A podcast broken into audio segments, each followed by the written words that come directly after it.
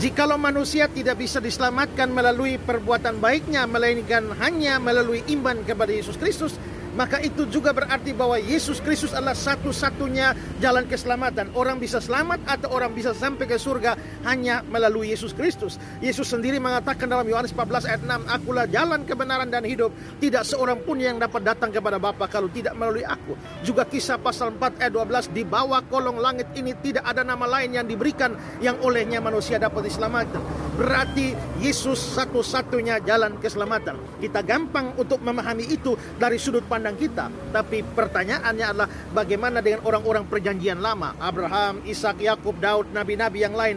Bagaimana mereka bisa diselamatkan sedangkan Yesusnya belum lahir? Apakah mereka tidak selamat? Nah, begini.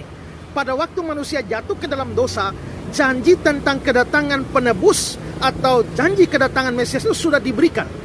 Nah, diberikan walaupun samar-samar, tapi diberikan kepada mereka dan juga diberitakan, dinubuatkan oleh para nabi.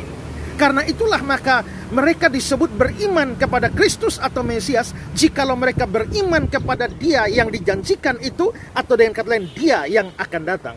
Sedangkan kita, kita ini beriman kepada Kristus yang sudah datang 2000 tahun yang lalu yang telah mati, bangkit dan menebus kita. Sedangkan Abraham, Ishak, Yakub, nabi-nabi, mereka harus beriman juga kepada Kristus. Tapi Kristus yang akan datang, yang entah berapa tahun ke depan tergantung dari zaman di mana mereka hidup.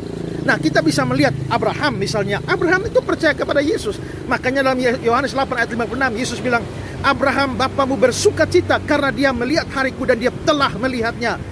Kapan Abraham itu bisa lihat Yesus? Padahal Abraham hidup 2000 tahun sebelum Yesus.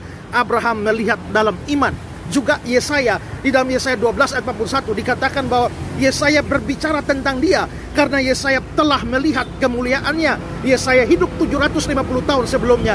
Dia beriman kepada Kristus yang akan datang.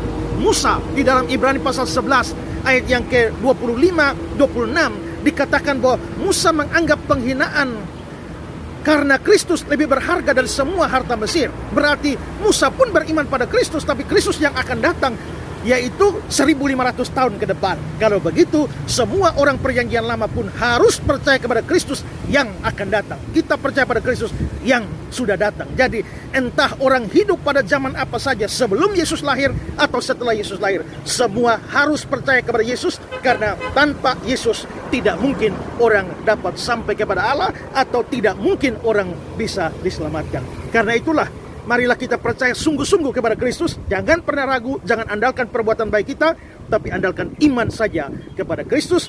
Kamu pasti diselamatkan. Tuhan memberkati saudara.